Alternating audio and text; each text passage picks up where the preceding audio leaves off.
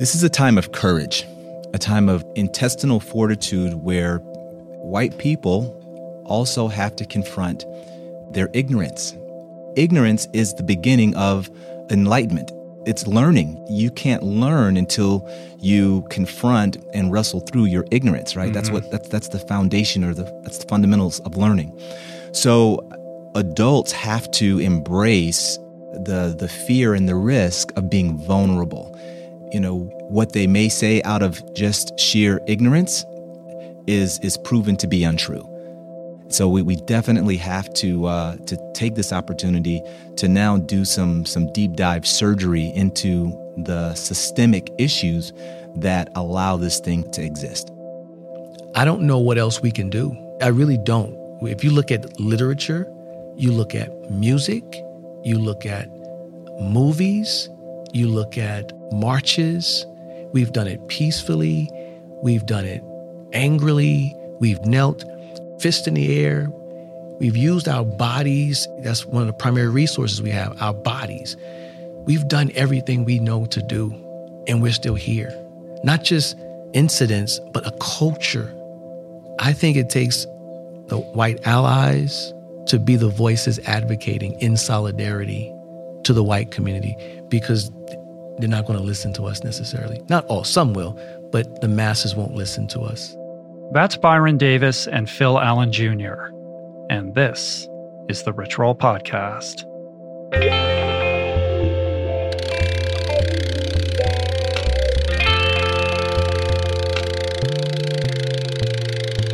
The Rich Roll Podcast. Greetings, all-season love warriors. It is I, Rich Roll, your host. This is my transmission. Welcome to it. Okay. So, as I record this, mass demonstrations continue to spread across the nation and now the world for what I believe is something like the 20th night in a row. And for many, grappling with, recognizing, coming to terms with the vast extent to which things like police abuse, misuse of power, racism, both overt and covert, and the toxic racial divide that persists and that is woven into the very fabric of our society has been a wake-up call. But it's important to recognize and to confront that for Black people, for Indigenous people, people of color, that this is just reality. That pain, that violence, that fear is every day. I'm committed to better understanding this dynamic, the history that led to it, the systemic nature of it, the institutions that perpetuate it, and the solutions for its long overdue undoing. And part of that commitment is sharing an increased diversity of voices here on the podcast, hearing more from Black and African American and people of color thought leaders right now in this current moment and moving forward. On that note, today I reconnect with my friend and fellow swimmer Byron Davis, along with his friend, my new friend, Pastor Phil Allen Jr. Byron was one of my very first guests on this show, dating all the way back to early 2013, RRP 14. I suggest you mine through the podcast archive. Give that one a listen. Byron is just a wildly inspiring human being. He's overcome quite the obstacles to be this incredible individual. And in that episode, we go deep into his personal story and his journey. Aside from being a former USA national team member, an American record holder, a UCLA All-American, and an Ironman, Byron was just 0.3 seconds shy of becoming the very first African-American to make the USA Olympic swimming team. He remains a role model for thousands of young athletes across the country. He's a sought-after speaker and consultant, and just one of those very special few with an innate penchant for helping other people unlock their inner potential. Phil Allen Jr. is a pastor, a teacher, a poet, and a filmmaker behind the documentary Open Wounds, which delves into the reality of intergenerational trauma through the story of his grandfather's murder and the police's subsequent refusal to investigate it. Phil is also the founding pastor of Own Your Faith Ministries in Santa Clarita, California, and a second-year PhD student at Fuller Theological Seminary, where he's studying Christian ethics and theology and culture with a focus on Dr. King's theology and ethics, as well as the intersection of race theory and theology. I got a bunch more I want to say about these gentlemen and the conversation to come, but first.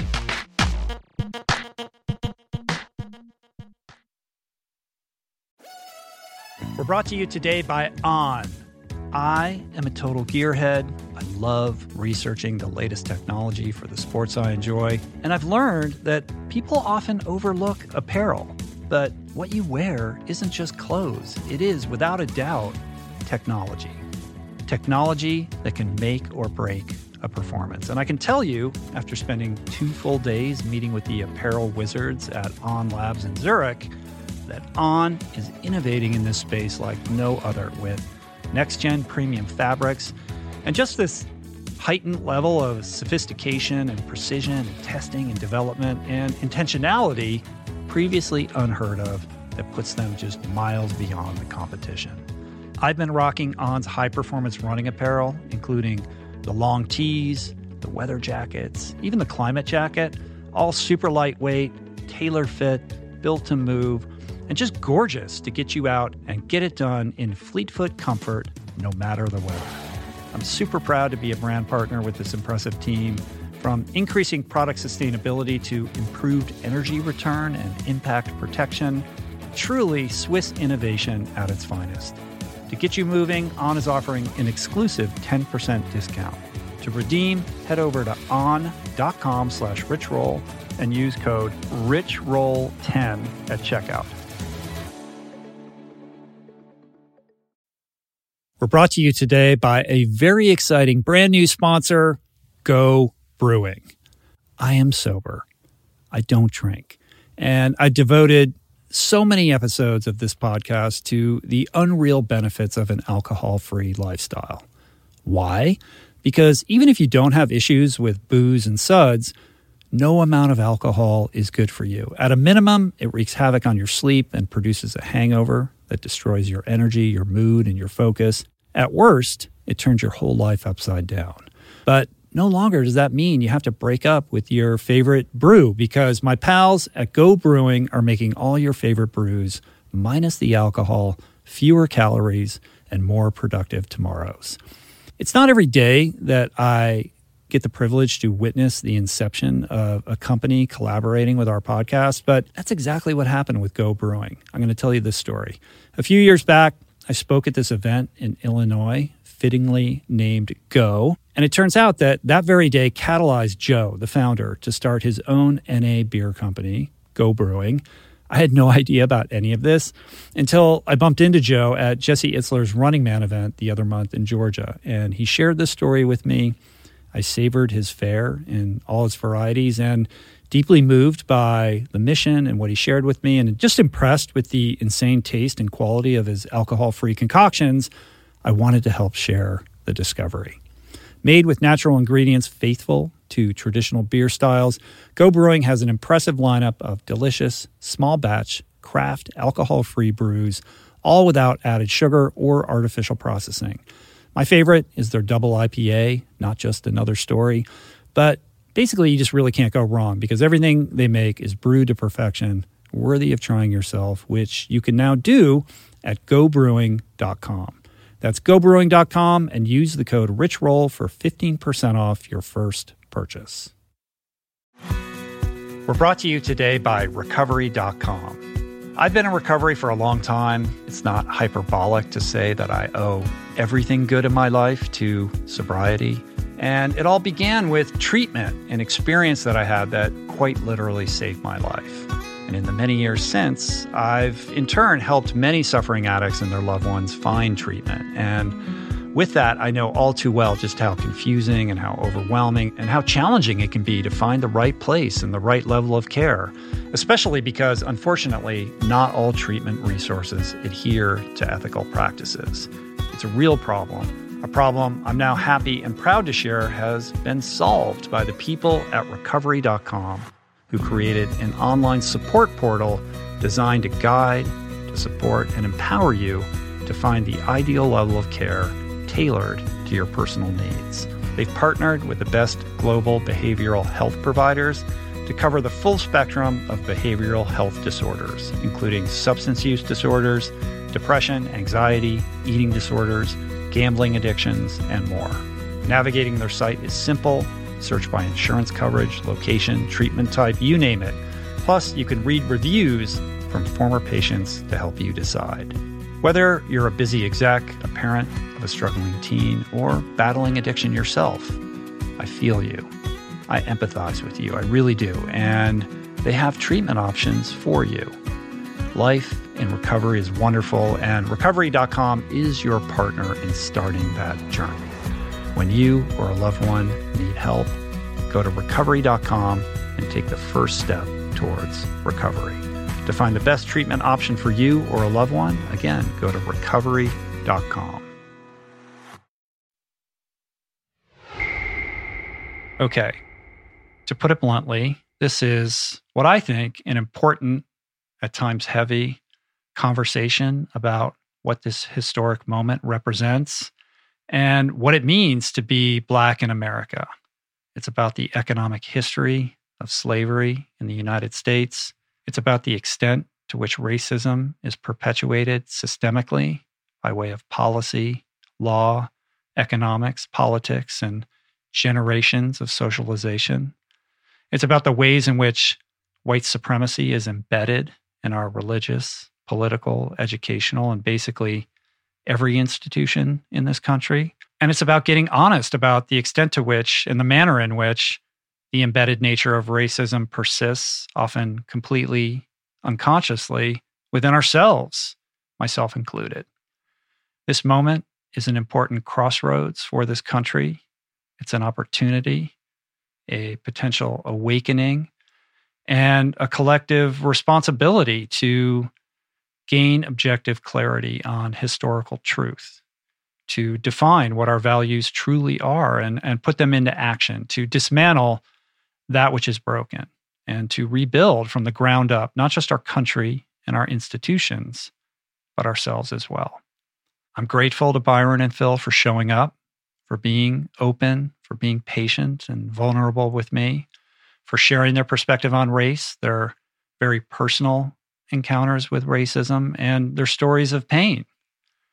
And I'm well aware that this conversation might be uncomfortable for some, but I truly believe that conversations like this are crucial if we want to finally transcend our past, if we want to learn, if we want to grow, if we want to do better and lead by example. I, for one, am committed to being teachable, to being challenged, to leaning in, and to being part of positive change.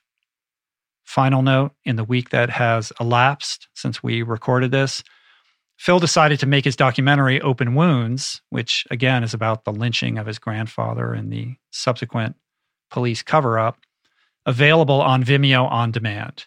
It's a powerful 41 minutes. I strongly suggest you check it out, and you can find a link to that film in the show notes or on Phil's website at Phil Allen Jr., philallenjr.com/openwoundsdoc.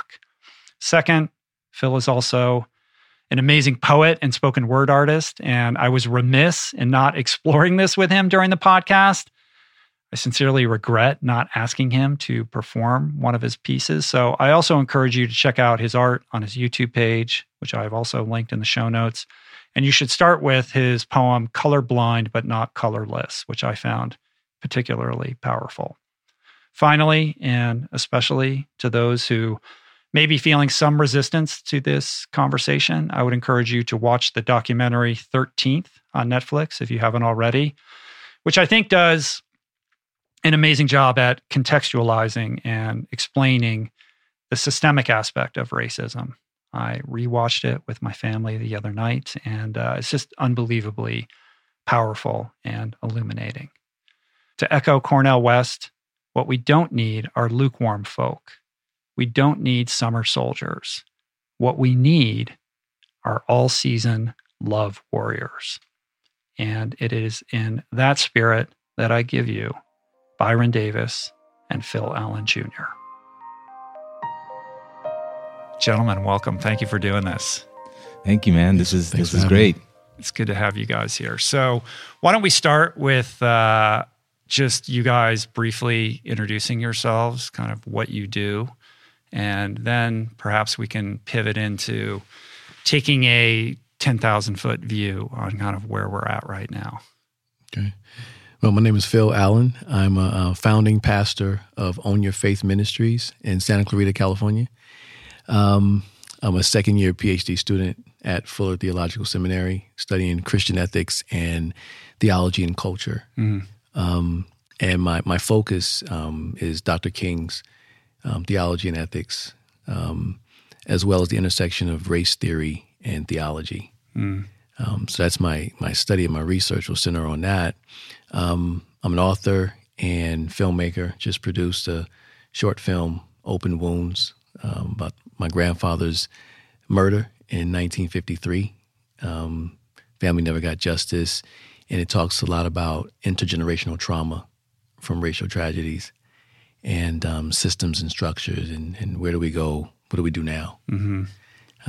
I tried to find the film online. I watched the trailer, but it's not publicly available right now, right? Not yet. Soon. Uh-huh. Yeah. But I know the producers, so I can get you a link. All right, man. That's the deal. I'd like to see it. And what does that mean, Christian ethics? Maybe explain that a little bit. Just ethics, we have terms like social ethics, ethics in particular contexts, but it's just a biblically informed, scripture informing the ethics, how we, like right now, how do we respond to a murder that we see on camera for the world to see? How do we respond in a biblically informed manner to this? Mm-hmm. How do we respond to what's happening in politics? How does the Bible inform that? Mm-hmm. So, yeah, it would seem that everything that's happening right now, like your whole life and everything that you've been studying, has been preparing you for this moment. Yes. Yeah. Yeah, I wasn't going to release the film. I was trying to get it in film festivals. And when this happened, people who have seen it, because I've screened it a few times in LA, said, you got to show the film. You got to show the film. Right. And I thought about it this past week, and I said, you know what? This is the time. And there are other projects I want to do. And so Maybe this is what this is for, because we did it in 6 months. Right. We filmed, edited, produced, and screened it within 6 months. Mm. Raised the funds, and so maybe this is what that was for. Yeah, I support that. I mean, I think you could take it to a bunch of film festivals, which now are all on hold or don't exist anymore, for a couple small audiences, or you could release it publicly and attract a wide amount of attention to the issue. I mean, essentially the film is about your grandfather who was, without mincing words, lynched, right? Yes. And kind of getting to the bottom of what happened and how that, played out and was covered up. Yes, yes. Mm-hmm. And how it affected my grandmother 60 years later. Mm-hmm. The trauma was still there. She couldn't talk about it. And then how it affected my father when he found out that his father was killed by a man that lived a few doors down from them. Mm-hmm. And it changed his life. And so that was the man who raised me, or who was my father. Right. So therefore, there's going to be some things going on in my life that I'm dealing with because of what's been passed on to me, and I had no idea the root of it. Yeah. And so I started to do this research, and I realized where the pain, my grandmother's pain was, like why she was the way she was. Right. Why my father was the way he was. And it actually led to having more compassion for my dad when I first found out, because we didn't have a good relationship. And there was a lot of forgiveness that needed to happen on my part. Because of the trauma that he experienced that got passed down and wasn't ever fully processed or communicated to you in a way where you guys could get past it. Yeah. My father, we had a conversation a few years ago where he was healing or grieving his mother and my uncle, his brother's death, which were like 7 months apart. And I asked him, do you think you are grieving your father's death too? He said, well, I never knew my father. I was two when he died. He was two, right. And I said, that's my point. Because, domestic violence, I grew up in domestic violence. I saw it for the first 15 years of my life. My father had drug addiction, alcohol addiction, anger, serious anger problems. And there was hate in my heart towards my dad.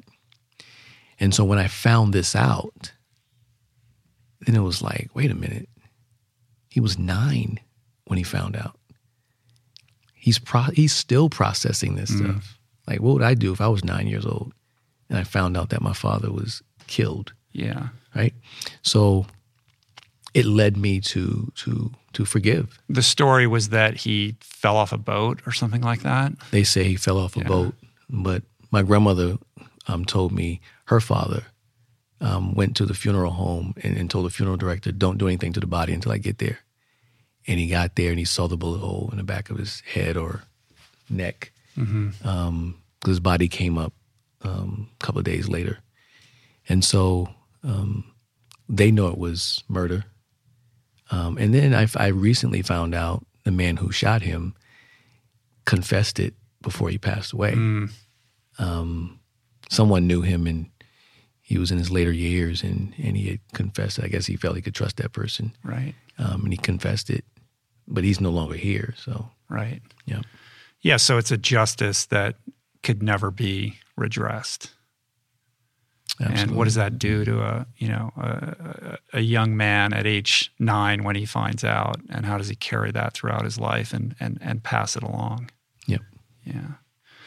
Well, I want to get into that a little bit more deeply, but Byron, we go way back. Yeah, we go way back. I'll be quick. Of course, you and Rich, you and I, you were at Stanford. I was UCLA swimming.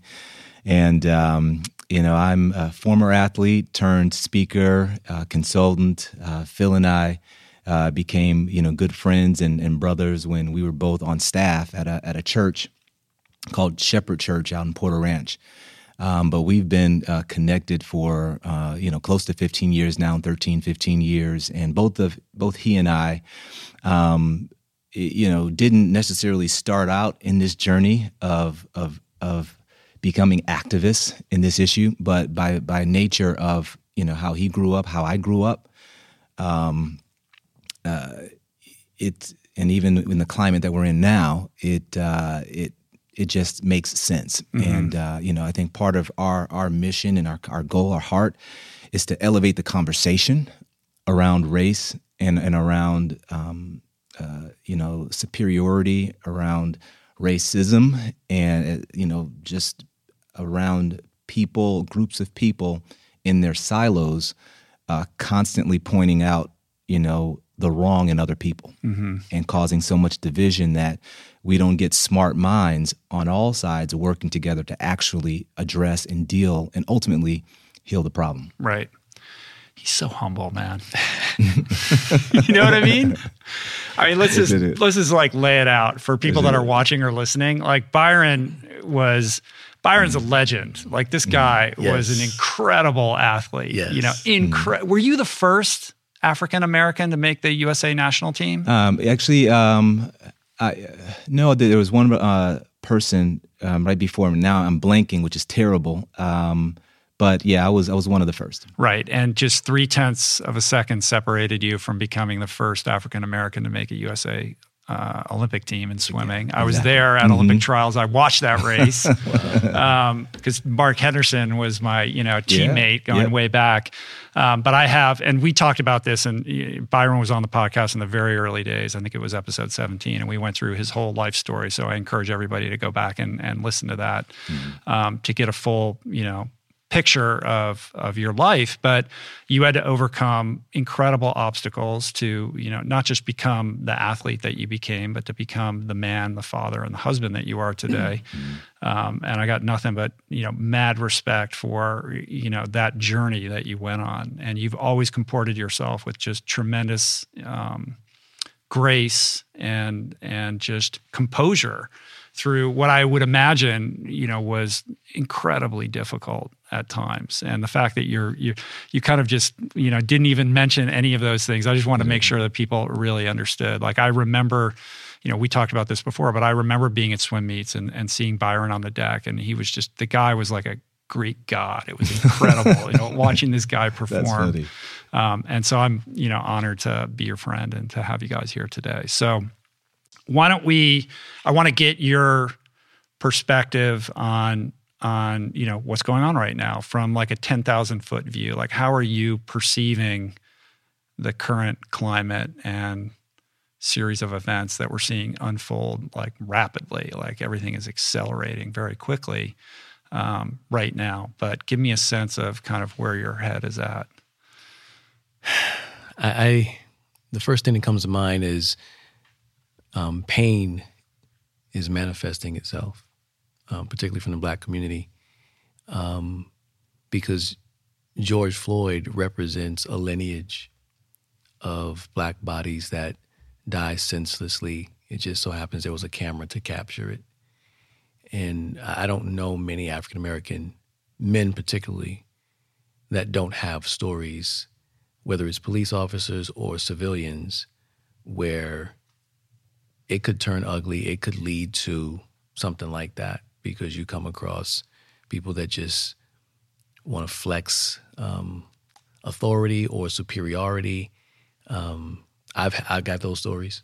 Mm-hmm. Matter of fact, this last incident impacted me harder than the others. Because? Well, what's interesting is I realized on Thursday, just a few days ago, that my body responded when I saw the video, but my mind did not understand why this thing was so heavy until a few days ago. So when I saw it, there's this response here that this traumatic response in my body, and my mind knew that this was heavy. I'm crying throughout the day. I can't write. I can't study and read. And then a few days ago, I realized this is why, because it took me back 19 years to my personal experience in New York, being pulled over, profiled. And it didn't lead to brutality or anything, but he was instigating me, the cop. He told me what he could do, and there was nothing I could do about it. And he stood in front of me and he stared at me. And I guarantee you, if he stood in front of me today, if he was in a lineup, I could point him out 19 years later. So I never forgot that look. So when I saw the cop's eyes, that's what did it. Meaning, like I'm the one in control here. Mm-hmm. This evil and this hate. Mm-hmm. Like he was looking at me like he despised me. And he was just like he was in my face right here, maybe not even this far away, and just staring at me. And I wouldn't bow my head. I just stared back at him. And when I saw the cop's eyes, it reminded me, it took me back. And I said, that's why this is so heavy for me. There was something just so brazen about it and casual. Mm-hmm. And there was an awareness that they were being filmed and it didn't seem to matter. And I think that is really chilling. Yes. And I just to add, I think... One, I am grateful that it was finally captured on video, because events up until this point, again, this isn't the first incident of police abuse and brutality that's been caught on video. But what was caught was you had a police officer who, in his posture, had full control over the situation and intentionally decided to put his hand in his pocket and stand in a position of dominance mm-hmm. over this black man until the black man died. Mm-hmm. Capturing that with other officers standing witness of that, and one officer, timidly even suggesting, "Hey, I think we got this under control," and him like, "No, you're a rookie on the job. You go over there." That all was captured, and I think for the first time in this age of social media, more people actually saw that, not the black kid running away and being shot. Mm-hmm. Or brutally being beat up, and we come in halfway through the video. We don't know the story in the narrative. Right. We were able to see that. I think that's, in addition to pain, I think it also evokes a lot of anger among the African-American community, because this is what we speak about behind closed doors, all the way to the 21st century. I'll never forget, my son, right before he went off to college, he's a freshman at USC now, he and I, in sophomore year, had the talk. And what's the talk? It's the talk that black men have with their black sons and nephews mm-hmm. about how to engage and interact with the police if you're pulled over or anything of that nature. Mm-hmm. I actually had to have the talk with my son. Mm-hmm. That's gone on for, we can't even count. Right. Yeah. There is a palpable sense that this is an inflection point, and what, allowed this moment to, capture the attention of the world in such a huge way, seems to be unclear. Like, it seems to be that it's the confluence of a bunch of these events happening in, serial fashion all mm-hmm. of a sudden, mm-hmm. compounded by, people being cloistered in their homes and mm-hmm. jobs being stripped away. Like, there's a rawness right now to everybody that I think has contributed to this just being an extraordinary flashpoint mm-hmm. for not just America, but the world. And I'm interested in whether you think that there is the possibility that this is going to be different. We've been here before. Right. We were here in Ferguson in 2014, and there was a sense that things were going to change, and they didn't really change. Mm-hmm.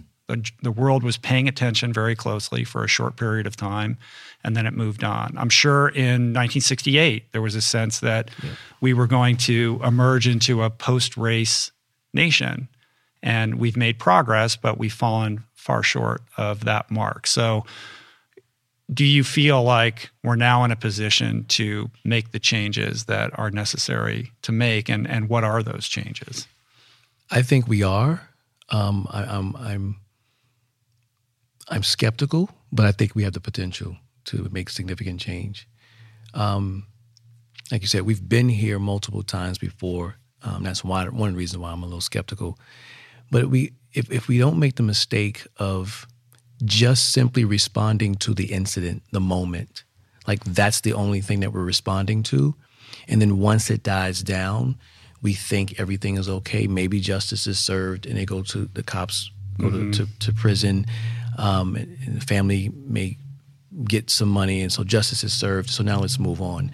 I think this is a moment where, and I say this all the time to the white community, to be baptized, to be immersed in a culture, a history, a perspectives that are not your own.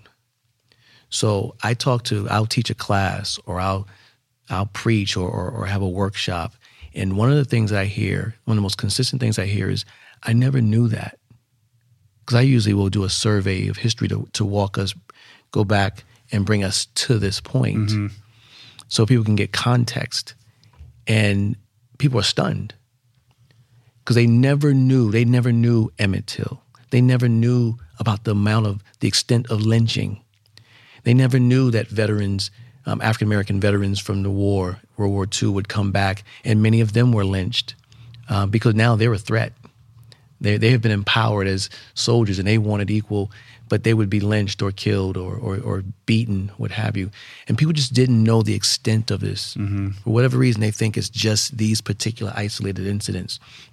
Then the systemic, the structural, the institutional racism, the laws and policies from decades ago that we're living out the legacy of today that perpetuate disparities along racial lines, where it doesn't need to be an individual doing something. Mm-hmm. The laws and policies do them for you, as a friend of mine. Right, that is the definition of systemic, right? It doesn't matter, like the narrative that gets spun is there is no systemic racism. I'm not racist. I don't have racist friends.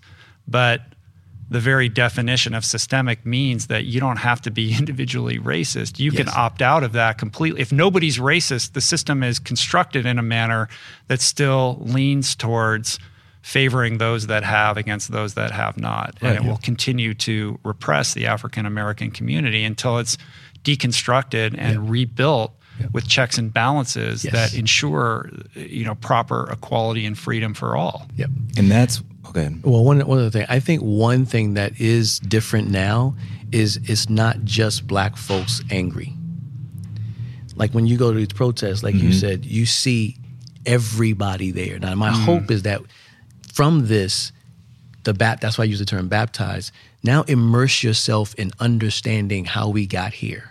Because if we don't, we will compound the issue trying to fix it, especially trying to fix it really quick. We'll just compound the issue because we don't understand it fully. So that's why, that's one reason that gives me a little bit of hope. This is different because the people who I see are angry and out there. It's multicultural. It's not just primarily black people. Yeah. That has been a big difference. Go ahead. Right. History's always been told from the perspective of the victors, right? Right. People who can control the narrative. And so when you look at the foundation and the history of the United States of America, it was founded on the backs of slavery, okay? I mean, even when you just go all the way back to when you had the Europeans coming over and in conquest and adventure, it was economically driven.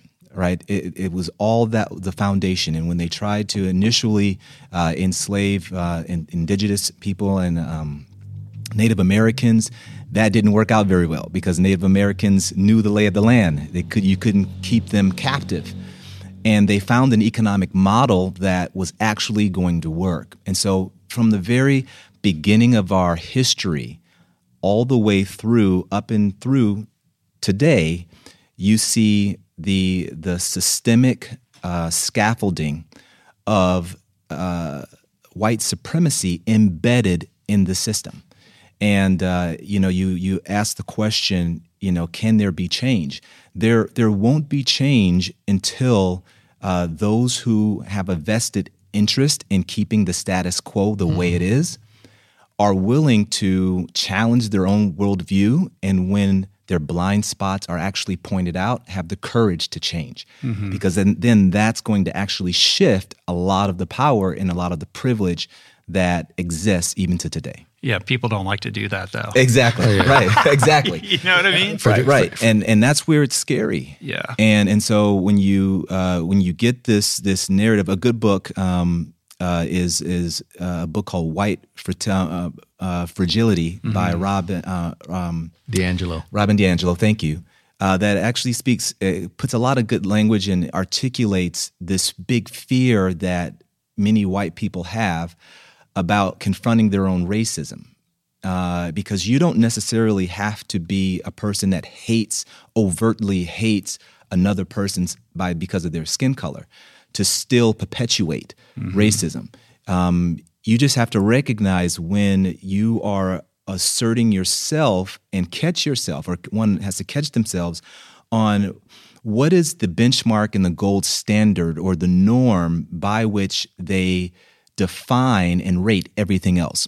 My daughter, for instance, when a white kid comes up to her, not meaning anything malicious, and tells her, "You look cute for a black girl." Right? Right. It's it's this idea of, wait a minute, I'm comparing her beauty to a standard that I'm not even aware that I'm even comparing. So yeah, did you see the video clip that was going around with the Australian newscaster who was interviewing the twin women who I think they were twins, and they came from a mixed race parents, and one looked very white and one looked very black, and the newscaster was complimenting the white looking twin. And saying, you know, good on you that you got the one. It was just like, right, you know, yeah. That is prevalent, and that's baked into every facet of our system.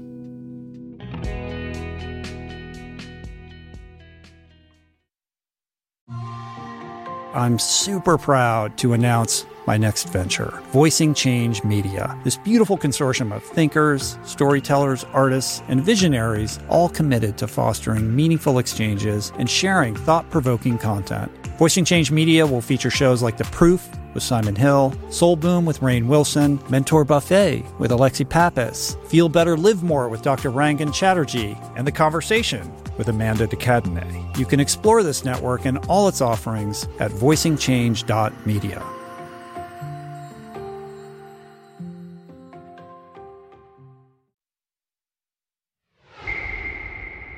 I can only speak to my own experience as a white privileged male. And, you know, I can tell you that I've had to do my own soul searching to look for, you know, where I was going to say like gone awry, but I think that's the wrong phrase, like more where my blind spots are in all of this. You know, have I done an adequate job of ensuring that I have a diversity of voices on the podcast? And what are the things that I'm doing, you know, throughout my daily life that I'm not consciously aware of, but yet are part of the problem, right? And I think, you know, one of the things that I've been struggling with over the last couple weeks as somebody who has a platform is, how do I communicate about this? And what I've noticed in myself is a resistance to speaking because I don't want to say the wrong thing, or I'm afraid that if I say this, it's going to be misinterpreted. I don't care about people being, you know, like the trolls and all that. Like that doesn't bother me at all. But I do want to get this right, and I want to make sure that I'm effective in my communication. And I think that fear of needing or wanting it to be as accurate as possible has prevented me from speaking up or as frequently as I could and should be doing. And I think that's something that's probably, you know, a common thing that a lot of, you know, white people have right now. So, you know, what are the questions, like what is the right question to ask right now? Like if you're speaking to a white person, like what are the things that they should be thinking about, and how can they contribute and participate in this in the most effective way? You know, I think a great question should be asking, how did we get here? Because I think I listen to a lot of people speak as if they have the answers, again, because of this event and recent events. And the anger that you see is not just because of these events. This is anger that stretches back 400 years. Because when as an African-American in our community, when we see something happen, it's never just about the thing that happened. Mm-hmm. It's typically about the history. This is another thing that's happening. So it's like it's a natural thing. We don't just look at Arbery's situation. We don't just look at George Floyd or Breonna Taylor. Mm-hmm. We literally, it's like a file that you just recall the faces and names like that. Or I could go back to Emmett Till immediately. I could go back. Personal experiences. Yeah, personal experiences. So I think a good question to ask is, how did we get here? And I don't think enough people ask that question. I think for one reason, it's going to force people, particularly white folks, to look at this country differently. It's going to force them to, you're talking about white fragility, what D'Angelo's talking about, it forces them to look at themselves, because to be American subconsciously is to be white, right? And then everything else is measured against that. I've had people say it in conversations where a guy would say, "Yeah, I was in this room, and it was a bunch of people, it was diverse, and Americans were there," and then he began to list the African American or the black folks, Hispanics. They weren't American, I guess. Right. But when he was saying American, he was talking about the white folks that were there. And he did this. He wasn't a bad person. He was a great guy. But subconsciously, he just associated American with white. That's typically what happens. And so to look at how we got here is to now have to open up yourselves to seeing this country differently. Because I always ask the question, when you say America is so great, what's your definition of greatness and when? Because if you're talking about power, like military might and prosperity, certainly. If you're talking morally and being a just society, you have to go back and help me understand when was that. Because there's always been systemic and legalized oppression in this country. There's never been a decade or never been a time in our history, that it wasn't the case. And so I challenge that notion of greatness. Do we have the potential to be? Absolutely. And so I think, how do we get here is a great question to ask. And in addition to that, also, I think people have to, this is a time of courage, a time of intestinal fortitude where white people also have to confront their ignorance. When we don't know and that's exposed, that's vulnerable. And it doesn't, this goes beyond race. This is just human nature, right? Human condition. If we're not something, if we don't know something and our current idea or point of view or answer that we thought was true is shown not to be by just based on evidence, that's a very vulnerable position to be in. Okay, no one likes their ignorance exposed. But if you look at that, even that term ignorance from just the sheer educational definition, ignorance is the beginning of enlightenment. It's learning. You can't learn until you confront and wrestle through your ignorance, right? That's the foundation that's the fundamentals of learning. So adults have to embrace the fear and the risk of being vulnerable. When they what they may say out of just sheer ignorance is proven to be untrue. Well, it requires a certain humility too, and I'm uplifted because I'm seeing a willingness to embrace this conversation in a way that I can't recall in my lifetime, and that gives me hope. Yeah. But it's juxtaposed against a climate and a culture that is more deeply entrenched in being right and their silos and the division that we're seeing right now. It's sort of a war between those two things right now. Social media fomenting this division across America where people just want to yell at each other and no one is taking a pause to actually listen and take stock and perform a little bit of forensic self-analysis. That's it. But I think these events have led us to a point where we are seeing a certain portion of the population doing that. I'm attempting to do that here today. And I think that's really the only path to healing and to really reconstructing society around more equitable lines. Rich, I think you're totally right. You hit the nail on the head. You have to be willing to have those kind of conversations. When you can get, when intelligent people are stuck in their silos and their echo chambers, and spend more energy trying to defend their position, then admit that this is a multifaceted, complex problem that is going to take rigorous and consistent attention to in order to really solve the problem. Until we're willing to really embrace that, then it's going to be an uphill battle. It's going to be hard because we feel more comfortable when we think we're right or when we have the upper hand. And so when you have people on all sides digging in and, you know, having good points on every side, but spending most of our energy trying to point out where and why the other side is wrong, as opposed to, instead of being on opposite sides of the table, coming together on one side and actually pouring all of that energy into the problem. I think that's the heavy lifting that has to continue. And conversations like this is a start.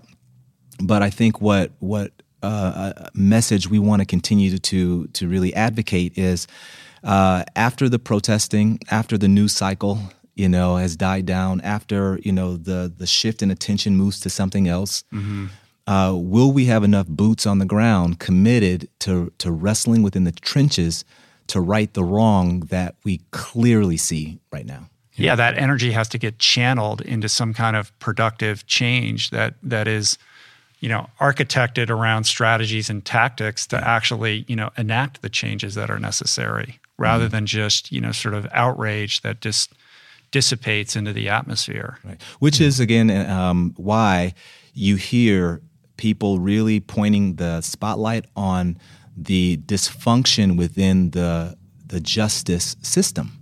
And you get a lot of people on one side saying, you know, those are just bad apple cops, and deflecting the attention on, no, this is just, if we look at it in terms of a virus, this is just a flare-up of something that, you know, is still alive on the inside.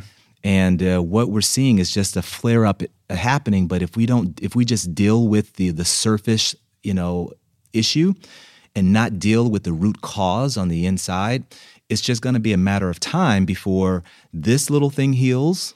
But in months, weeks, years, another flare up happens. So we definitely have to take this opportunity to now do some deep dive surgery into the systemic issues that allow this thing to exist. Yeah, I think listening to you, Byron, I think one of the things to look at is the power dynamics.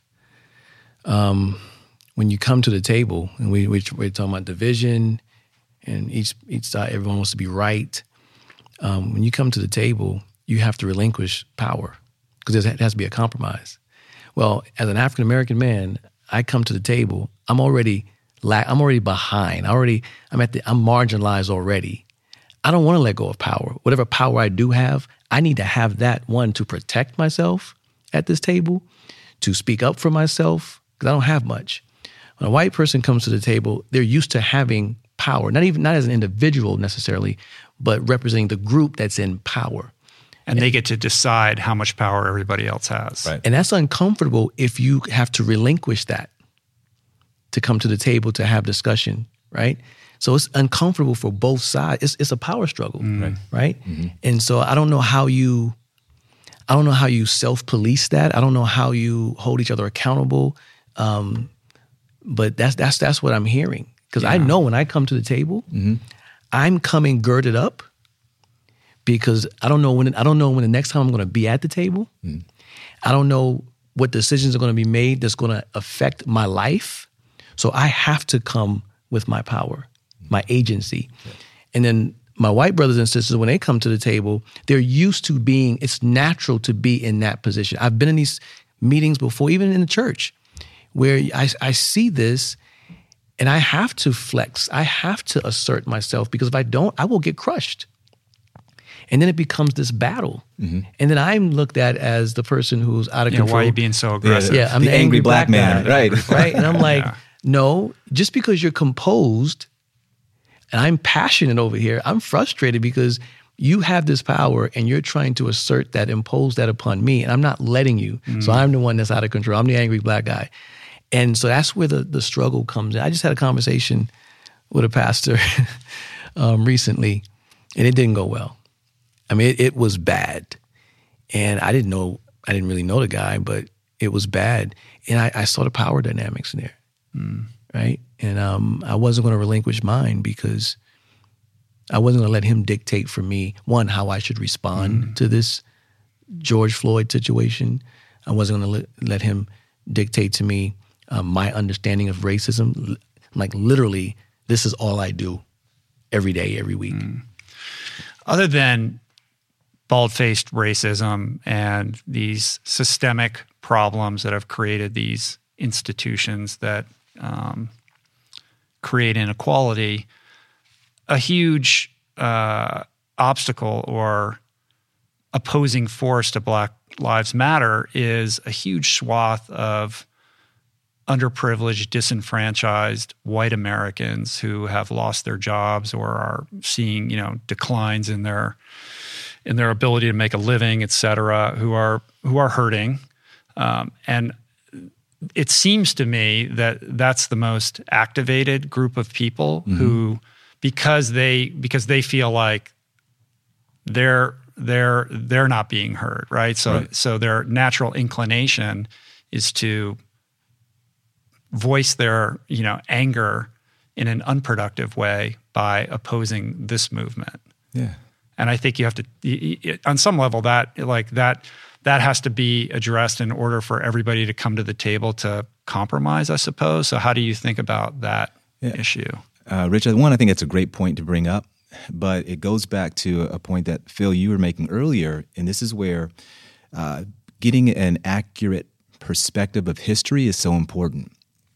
When you look back on even after slavery was over and blacks were able to, in especially different pockets, go out and actually start making a living. You know, they got their own land, started opening up their own businesses, actually started thriving. I mean, underneath military, protection at that point, support, but they were actually thriving and starting to grow. Well, one of the sectors that really began to feel the brunt of this new shift in opportunity and power was the lower class white community, of which the Ku Klux Klan was birthed mm-hmm. and born. Because even back then, they started seeing and feeling and interpreting their lack was coming from these black people who were taking their jobs. Right, like a zero-sum game. Like a zero-sum game. Black empowerment and advancement was at the cost of their own empowerment. Exactly. X's and O's or, binary, this whole binary relationship. And that's not true. And you continue to see that throughout history, and not just with the African American community. We can talk about the Asian community and the railroad, transatlantic railroad that was built, and how there was a huge, skift on employing Asian workers to build the railroad. And by the time the railroad met in the middle of America, you look at the picture of the two sides joining and the big picture of all these men, they were all white faces. The Asian community who actually built that from the Pacific all the way to the Midwest, no sign that they were even involved in this whole process. Because all the way through, you had disenfranchised whites attacking people who thought were taking their opportunity away. So you're definitely right. What's being felt now is again, another symptom of a dysfunctional structure that has to be examined and looked at rigorously. It's not an easy answer. And on top of that, when you have, not getting too political with this, but when you have voices recognizing the divide and then throwing fuel gasoline on the fuel to keep the division necessary, it doesn't help the problem. But I hope that kind of speaks to why it's so important for us to again really take this take the long this is the long game that we have to be willing to wrestle with, and then look at why are a lot of traditionally white communities suffering, white lower class communities suffering. Well, it's not because blacks or Latinos are taking their jobs.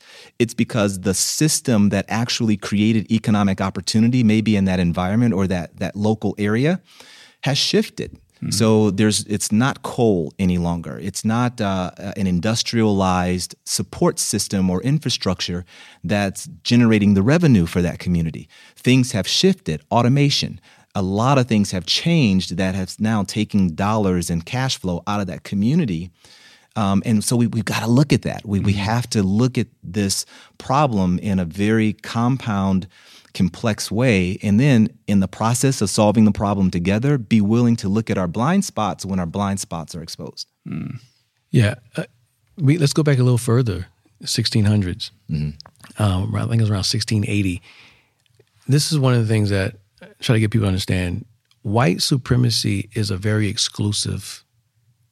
a very exclusive club. It was white and wealthy. So the lower class or the working class, the poor whites, actually had more in common with indentured black servants and slaves back in the 1600s mm-hmm. than they did with the merchants. And there was an uprising. I think Bacon's Rebellion, there was an uprising. This is when the term white became a legal term and privileges became attached to it. And this is how they divided the African Americans, the African slaves mm-hmm. or African indentured servants, and the whites, poor whites. If you're white, you could have property, you could vote, you could be a citizen, you had privileges. So this is where we start with the white privileges. And so that divided because now the poor whites saw themselves on the hierarchy here and blacks were here. We're not like them. Well, just a few weeks ago, we were this. Mm-hmm. And so white supremacy actually crushes its own. But there's such an allegiance even from poor whites to whiteness and its privilege, its superiority. It doesn't see that. They actually have more in common with other marginalized groups mm-hmm. because white supremacy by nature is not just whiteness, but it's wealthy, right? And it's a power struggle. It'll crush anything that's not in that group. Yeah, it'll turn on each other mm-hmm. because it's built on greed and avarice, what have you. And when you can have a person who remains nameless position himself as the blue collar billionaire, you can name him Trump. You know, it's yeah. when you have a person who's able to in his own narrative and his own campaign to the presidency, hijack the narrative and convince those who are marginalized, who had nothing in common with this guy, mm-hmm. you know, to then vote and you know, allow him to be the voice of their disenfranchisement, if I can say that. What's brilliant from a marketing standpoint? It was brilliant because he was able to do that and then point their angst and their anger toward again other marginalized groups. I mean, we see this even back in the days of, and I'm not comparing Hitler to Trump by any means, but we can see what was it that allowed Hitler to create such a strong narrative that permeated outside of Germany to the rest of the European world and demonize the Jewish community. Well, it was a narrative of pointing the finger at all of these Jewish, you know, merchants and business owners and saying they are the reason why you're poor. They are the reason why you don't have opportunity. It's them. And that message, that narrative was allowed to, again, echo and echo and echo, and pretty much before you know it, and even the minister of propaganda, you know, of the Nazi movement says, if you tell a lie long enough, mm-hmm. the masses will believe it. Yeah, certainly he's a master of creating reality out of his own, you know, mm-hmm. delusional narrative and energizing his base by putting a face on what that enemy is mm-hmm. without expressly saying it, but through every action and everything that comes out of his mouth. Yeah. It is, you know, gasoline on this fire. And, you know, I think it's going to blow up in his face. Mm-hmm. And I think we're seeing that right now. My hope is that this is going to energize young voters to turn out. I mean, just what we're seeing in the streets right now, I've never seen public activism on this level. And so I'm hopeful that change will come in November, but if we've learned anything, these things, right. There's nothing off the table right now in terms of what could happen. But his ability to leverage that anger and sense of disenfranchisement for his own personal gain and do it under the rubric that he is in their interest is one of the great snake oil hat tricks of all time. Yeah, definitely. Yeah, I was just with actually having a conversation with a good friend of mine who happens to be a very right-wing conservative Christian. He and I were on a conversation, a long conversation, and I just share it was a thought experiment. You know, I decided. I asked him. I said, "Hey, let's do a thought experiment really quickly." He and I were roommates at UCLA freshman year. Okay, and he came from Iowa, and I'm from inner city East Cleveland. Okay, both coming together and having to room together, and learn a lot about each other through this whole first year at in college. And I shared with him. I said, "Hey, look, let's put race aside, and let's just look at this from an aspect of privilege." I said, "You and I were athletes who were blessed to get scholarships to UCLA, correct?" And he's like, yes. And I said, well, be honest. Could you have gotten into UCLA on sheerly your SAT scores and your GPA? And he was like, no. Right? And I was like, well, guess what? Join the club. Me too. We were both there, right? Here's a white guy saying the exact same thing. And I said, guess you and I were beneficiaries of the privilege that was extended to us in the form of an athletic scholarship. Our names were put higher on the list of admissions because of some perceived value that we were bringing to the university. That's privilege. That's the privilege that you nor I deserved. Yeah, we can both make the argument that we worked hard in the pool, we got faster, and we demonstrated that we were good enough to compete at the college level. Sure, that doesn't take away our effort at all. But what we have to really recognize and be honest about is if there was not an infrastructure that valued swimming at the D1 level enough that they were willing to say, we would love to give you, equivalent to your tuition and books if you decide to swim with us. If that construct, if that infrastructure didn't exist, we probably wouldn't have been able to get in. But you might not have put so much energy into being a good swimmer had that opportunity not existed, like in your horizon, right? Yeah. You might have channeled your energy in a different direction. And I kept saying I should have been a basketball player. No. Yeah. So that's interesting, though, this idea of how Christianity fits into all of this, and another juxtaposition with how Christianity has been leveraged by the right in a manner that contravenes the core principles of what this religion is founded upon. And yourself as a pastor and Byron as a former pastor, let's talk about that. Like, I listened, you did a sermon, like a recent podcast, I'm Not Okay, that I listened to, where you kind of break all this down, and you don't pull punches at all in that, which I appreciated. So where does faith play into this politically and also spiritually with respect to the movement that we're seeing at the moment?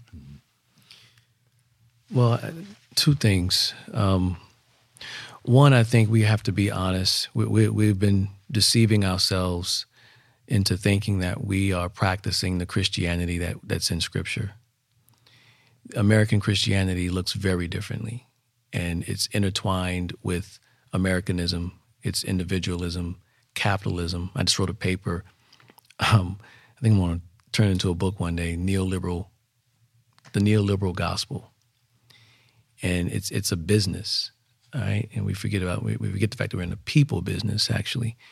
So I think the way we live out Christianity, we have to be honest that we're far from, and I'm pretty critical about the church. We're far from as a group living out what we see in Scripture. It's very Americanized.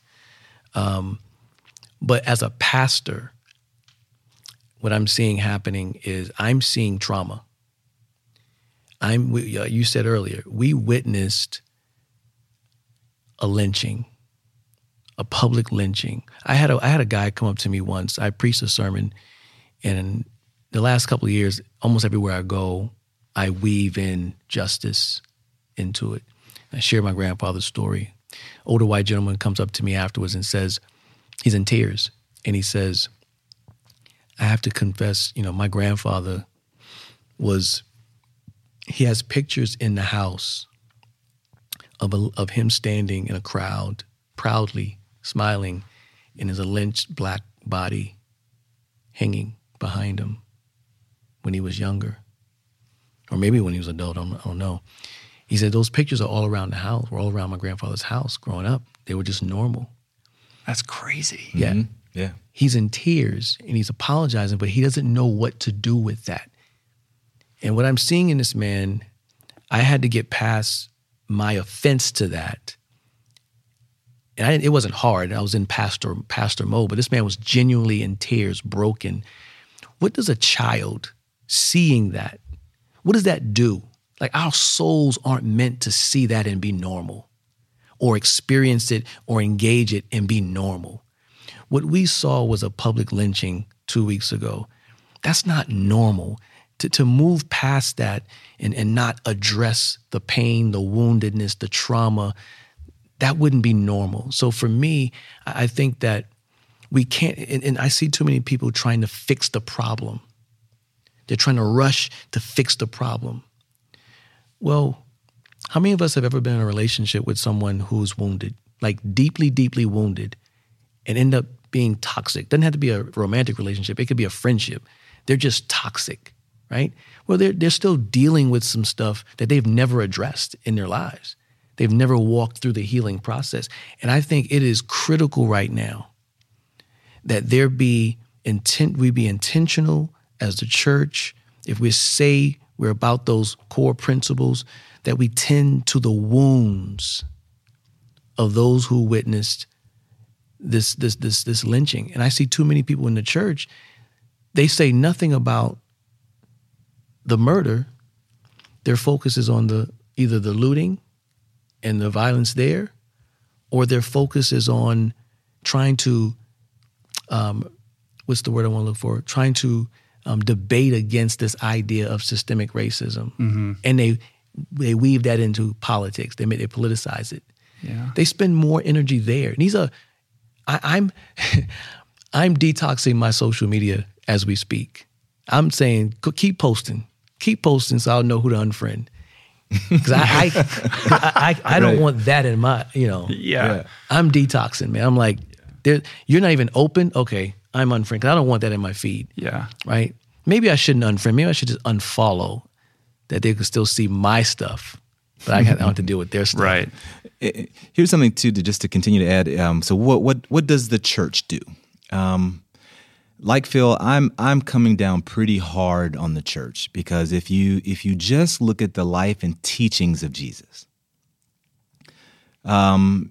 you can't be so gripped on your ideological and political beliefs, whether you're from the right or the left, to the point where you forget about what Scripture teaches you about how to engage and love your fellow man, your fellow brother and sister. I mean, the foundation, and the message of Jesus and his teachings is love. And if you can't start there at all, and I'm not just being like the kumbaya type of, let's we all get along. I love you. I don't see color. I'm not even talking about that. I hope you see color. I want you to see color. I want you to see the differences, because that's, I think, where the beauty is. What I think is important is, if you care more about your political posturing and positioning more than you do about being an example and a model, a vessel of the love that Jesus actually died for, then your religion, is deaf, it's mute, it's dead, because that's not what he lived and ultimately died for. You know, so that's the voice, or that's my my charge and encouragement to the Christian community is, hey, we're supposed to have the playbook to lead through this time right now, right? We're supposed to be the ones that people can actually look to see how do you bring two people who have different ideas, totally different walks of life, and come together in a way, in a supernatural, miraculous way. I mean, the church should be leading the charge. Yeah, what are the moral and ethical guideposts that are going to dictate how we navigate this landfield, right? And I love the analogy of the wounded friend. It's like if you think of a friend who's deeply wounded or has suffered tremendous trauma and use that as a stand-in for the African-American community, how do you interact with that person? Do you come to them and say, well, I'm going to fix you with these three things? I mean, we can talk about how we need to overhaul policing and police brutality, and there's several steps that we can take towards redressing that, but that's not going to heal that wound overnight. You come to a wounded friend with compassion and with understanding and with patience, not with a motivation to change or to fix, but to understand. To your point, I think about the story of the Samaritan man. The man's left on the side of the road to be beaten. Dr. King preaches on this, brilliant. The African-American community, for the sake of this conversation, is the man left to die on the road. The Samaritan man, the church is the priest and the Levite who walk to the other side, leave him laying there. Doesn't want to touch him, just walks to the other side. The Samaritan man is supposedly like this person who's not connected to God, like the priest and the Levite, but this person comes and gets to his knees and tends to the wounds. He's taking a risk because there could be some other robbers hiding out waiting for the next person to walk on that road. He's taking a risk by tending to this man's wounds.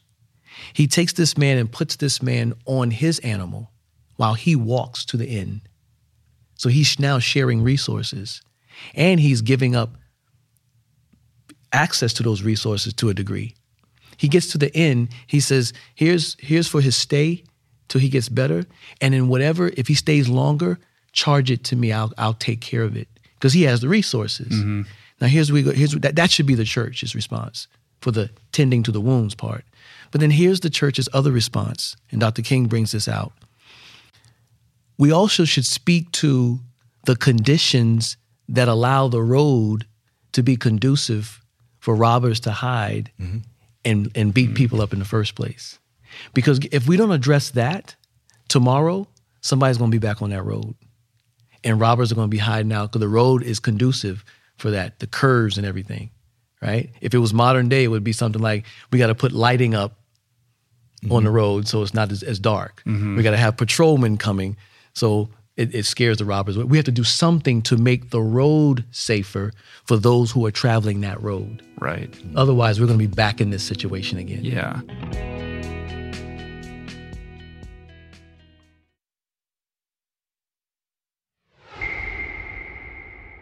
An example of that comes to mind is what DeRay McKesson is doing with 8 Can't Wait. You're familiar with this? Like how he's got these steps and things that are immediately actionable in terms of like changing how policing is done. Right. And he seems to be at the forefront of addressing that ever since Ferguson. Yeah, which I think is a beautiful step. And okay, here are some handles that you can actually implement, and we can hold you accountable in measures that are available to, okay, police departments, what do we do? Well, here are the 8 that you can actually look at. Look at how you train your officers. Look at the current rules and things that are currently in place that contribute to this type of abuse and power. Let's attack those things. Let's address those things. We don't want to put policemen in harm's way any more than they are currently. That's not the intent of reconstructing this whole thing. It's to look at which of these things are not working. I mean, if we were looking at a business, right, And a business decided to launch, a startup decides to launch. They create a software and all. What do they recognize inherently in the process? They have a minimum viable product that they know is not going to fly completely and perfectly when they release it to market, right? They release it knowing full well that when the system begins to be in contact with reality, bugs are going to show up. But they also, in addition to that, have a plan of rapid implementation, rapid ideation to improve the system. That's the type of mindset we need to have when we're talking about our judicial system, when we're talking about our policing system, is recognize that, hey, what you have in place, okay, it's a good start. You may have been well-intended in these rules and regulations and structures, but we see that the real world is showing where this stuff is dysfunctional. Let's change that. Mm-hmm. Let's implement rapid, tooling to improve what's there. And I think Eight Can't Wait is a great suggestion and a great step in doing that, because police departments who've already put that into effect, we're seeing positive benefits. We're seeing decrease in senseless police killings. Yeah, and I think what's great about it is that it's not about rhetoric, it's data-driven. Yeah. So it's not just, we need to defund the police. Like, what does that even mean? I mean, I understand that's an emotional reaction to seeing a militarized police state that does nothing but instill fear and exacerbate whatever violence, is happening on the street. Right. But to actually look at the statistics and say, what are the levers that we can pull that will actually make a difference? And some of them are counterintuitive. Like, I heard him talking about it on a podcast the other day, where you would think like, well, if you just hire more Black police officers, that'll solve it. But they realized that that isn't effective until they reach something like 34% of the police department being Black, or, instituting psychological, psych training or whatever. Like, they found out that that's really not that, like, things that you think might work actually don't, but looking at the data can, show you like, oh, but these simple things that every police department can do actually could make a huge difference in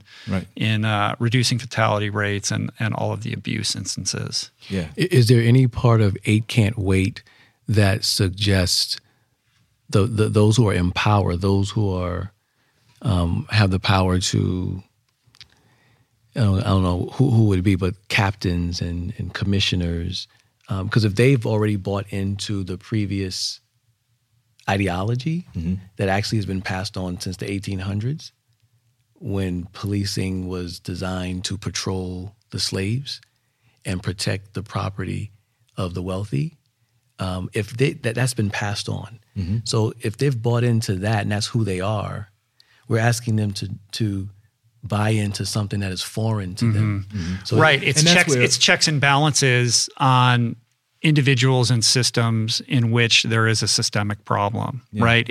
These are good solutions, but you're speaking to the broader problem of dealing with the systemic aspect of it. And that goes to the psychology of the people that are administering these departments as well. Right. I was talking to another person, a police officer, and we were just talking about, this was actually a while back, and we were just talking about the emotional health of police officers going into and having their life be, every time they step out of the door, it's depending on their beat, it isn't known whether or not they're going to come home. All right. So that's the reality they live in. And he and I, in our conversation, he was sharing, well, here are some things that I think we need to improve. And I thought it was really interesting. He said, number one, some of the systemic issues for police officers is, number one, good cops have to actually be supported and protected enough to call out bad cops. When you have a fraternity and a subculture within the precincts themselves, where a good cop doesn't feel safe in actually calling out and holding accountable a bad cop, that's dysfunction in the system that needs to change. Yeah. On top of that, you have to have a support system where, again, we're not even going to get into, the domestic violence of police officers, the drug and alcohol abuse that's systemic, and you see the divorce rate that you see from police officers. All of these things are, again, flare up conditions that are coming as a result of a dysfunctional system. So I'm all for, and we support, police officers. So this rhetoric of, you got to be for the blue. If you're protesting, then you're not supporting our police officers. We got to get past that. Yeah. Let's look at the system in which these guys and gals have to work. And let's be honest about how can we go about helping them win. And this then also, in addition to what I've just listed, also includes their sense and their fear of African-American males. I mean, there is a huge subconscious. I mean, I've experienced it my whole life. And actually, Phil and I were talking about this. And if you look at, I've shared this before, and that is there is a secret language that all African-American men and women who work in, the white-collar sector have learned to speak. And I'm not just talking about being able to speak, be proper and articulate. I'm talking about there is a way that when we walk into a boardroom, when we walk into an environment, when we walk down the street and a white woman is approaching us, we've learned how to signal to them that, hey, we're friendly. You're safe. We're safe. Yeah. You're non-threatening. We're a non-threat. You're not an angry black man. Exactly. That is real. Uh-huh. And so those things have to be addressed. And again, a lot of the onus has to fall on white America and not being so fragile in that context. Right. And be willing to step up and be willing to, hey, if I'm passionately arguing my point across a boardroom table, don't dismiss it as an angry black man. No, let's rigorously argue and deal with the points that I'm bringing up. Because if my counterpart, who happens to be white, is just as adamant, just as committed in expressing their point of view on that particular issue, they're going to get a pass on that. Mm-hmm. They're gonna probably walk away from the meeting. Wow, he was really, really, excited about, his idea. Passionate. He's passionate. Yeah. Right? Not angry. Yeah, that double standard. Right. It's exhausting. It's got to be exhausting, right? I was just saying. Yeah. Some days, I just don't care.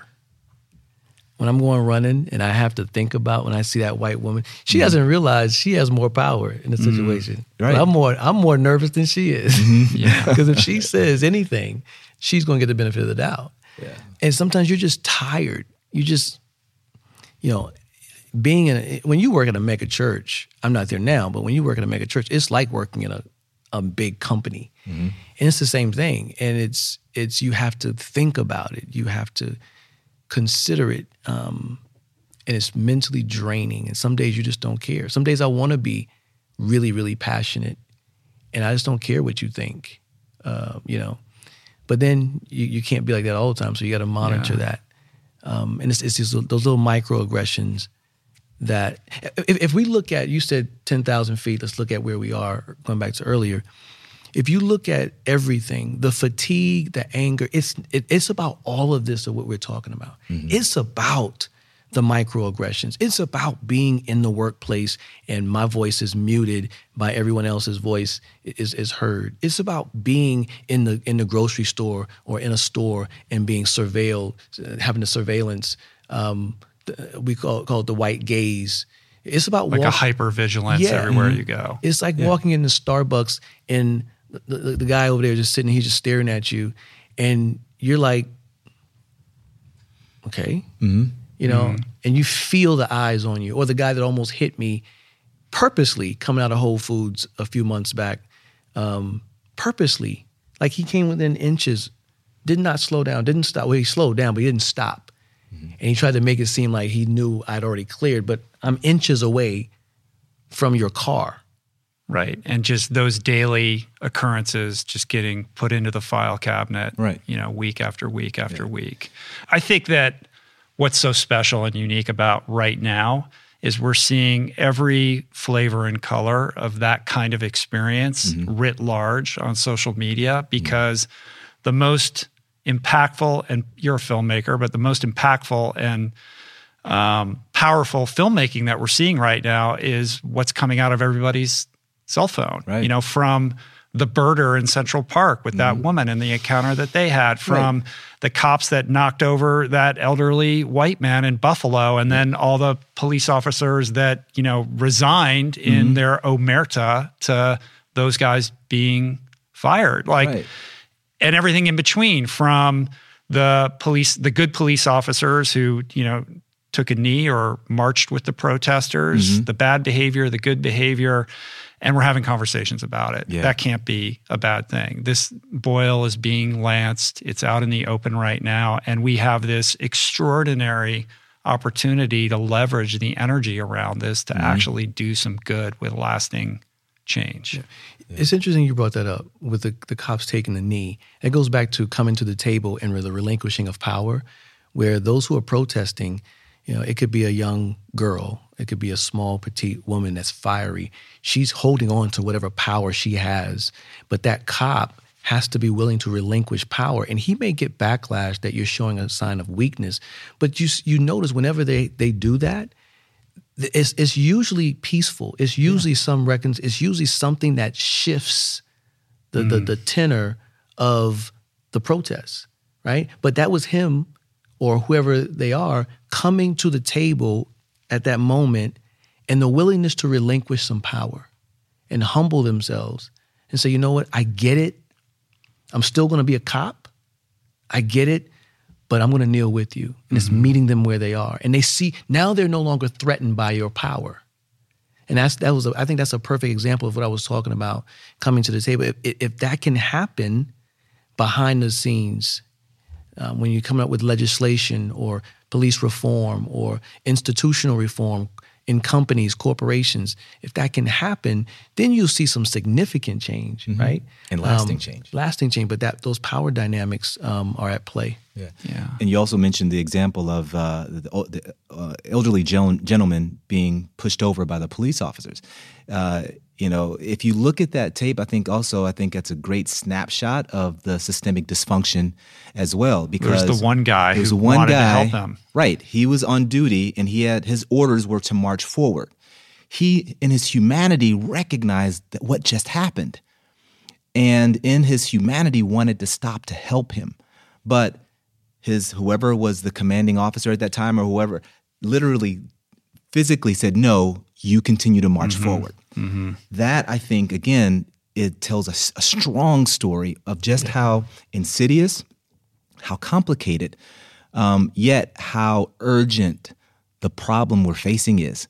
And we have to be willing to stop looking at the status quo, or looking at our job as normal, as usual, and start, again, challenging what is not working and taking the time to figure out how can we do it better. My hope and my encouragement is I believe we can. You know, I believe that we are intelligent enough and we are compassionate enough to actually make inroads and solve this thing. I truly do. But it's going to take courageous voices and a staying power that will allow us to eventually get escape velocity, one, get off the ground, and then two, escape velocity and fight through all of that natural resistance that we've been talking about this whole time, to the point where we get to an inflection point that then allows this thing to really take on a life of its own. We're nowhere near that yet.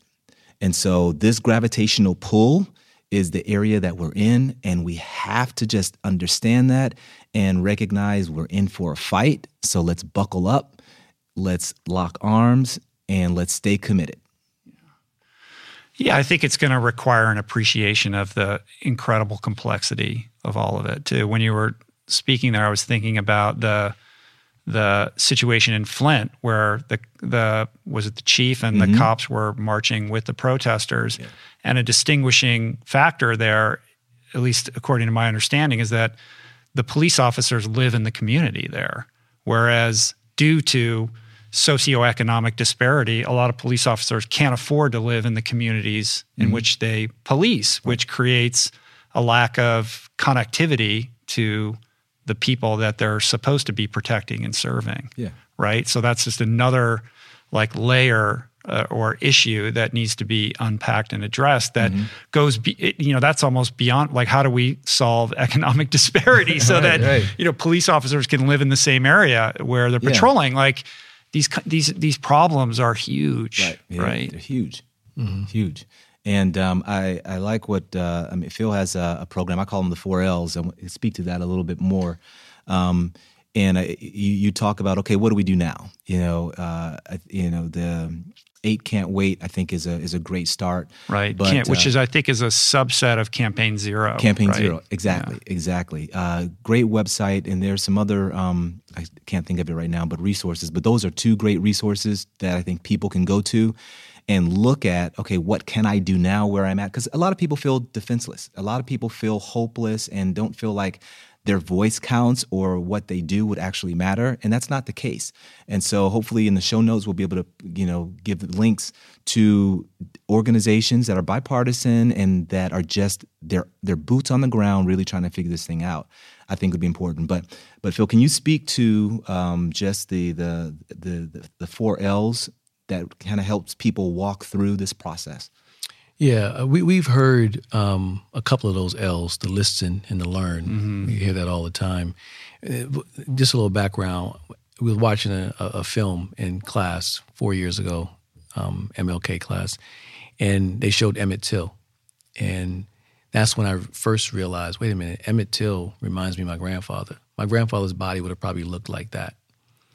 And we broke up into small groups, and I shared with my two classmates, I can't see Emmett Till without seeing my grandfather. And it kind of shocked them. So they were intently listening to me. They were in a context where they were learning from a Korean MLK scholar, Hak Jun Lee, about an African-American pastor, scholar, theologian, MLK. So they were listening and learning. That was happening at the same time. They were learning from my story, but they were learning theology and ethics, Christian theology and ethics about Dr. King from a Korean man, from people of color. But what shocked me, what had never happened before, I'd never seen this, was when they began to cry. I'd never seen a white person moved or feel for mine or my people's pain as it relates to racism. They were in tears, to the point where one kid said, as you see your grandfather in Emmett Till, I see my grandfather in the men who killed him. Now that's huge, right? Mm-hmm. Then I shared with the whole class, not the whole class, but many people in the class began to just be in tears. Mm-hmm. And so I just wanted to document what I had experienced in that class that day. And I said, they were listening, they were learning, they lamented. And for me, in this journey to what do we do, that's the soul work that needs to happen. That makes up the soul work, but the inner work, because we can jump into fixing stuff and compound the issue because we don't understand the issue. We don't understand the depth of the pain. We don't feel it. We're just in here trying to fix a problem that we think we can take care of real quick. Mm-hmm. Then it's the labor. And the reason why the lament part is so important, I don't know anybody who sustains something that causes change without passion, without a burden, without something in the gut that drives them, right? So now the labor is depending on context, the person's influence, their relationships, who they have, it depends on where they are in their life. So like, somebody could have a platform, a huge platform. So their labor could be, as you said earlier, making sure it's diverse voices or Black voices have a platform, sharing your platform, whatever. A teacher, like at my school, some of them are now forced to relearn some of their theological positions, perspectives. They're being challenged by people of color, the perspectives of color. So now they're having to diversify their reading lists and their curriculums. Schools are now having to bring in, change up the dynamics of their administration, their board of trustees. These are some things that need to happen.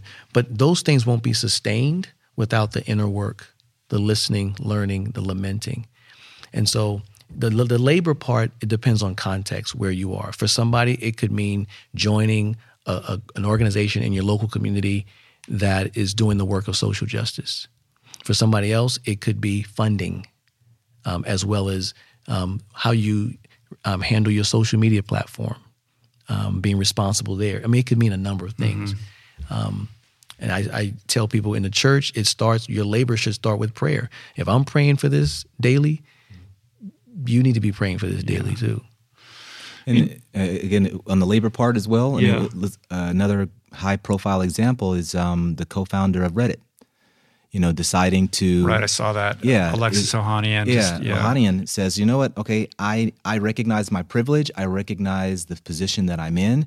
I'm going to, you know, again, he was more of a head of a chair role and things of that nature, but he's like, I am going to use this as an opportunity to remove myself and then strongly recommend that an African-American person be put in this place, not in some affirmative action type way and all, but recognizing that, hey, look, this is something that I'm going to be a part of the solution and not a part of the problem through my complicitness or my, because I don't know what I can do, decide to remain frozen and do nothing. Mm-hmm. He's like, I'm going to try this. I'm going to do this. And this is an example, but I'm also going to call out anyone else who is in a position where they can purposely and willfully render or give over to them the power that's necessary to right the ship faster. Mm-hmm. You know, those moves have to continue to take place as well. And again, this isn't about, giving Black people something that they don't deserve or unqualified for, because you hear that argument too. You hear that argument against affirmative action.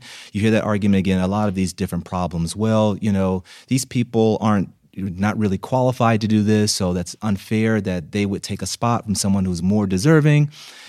Not even getting into all of that. Well, the point that I really want to highlight is, no, there are enough qualified African Americans, and if you want to even broaden it out, other minority groups who are just as capable of excelling in that role. But if your networks aren't healthy enough so that when you go through the hiring process, most of those jobs in influential positions are done through network. Mm-hmm. It's the buddy system. All right. And then they kick the tires through HR, right? But the people have been hired. I mean, I've had that experience. We know that that's how it works.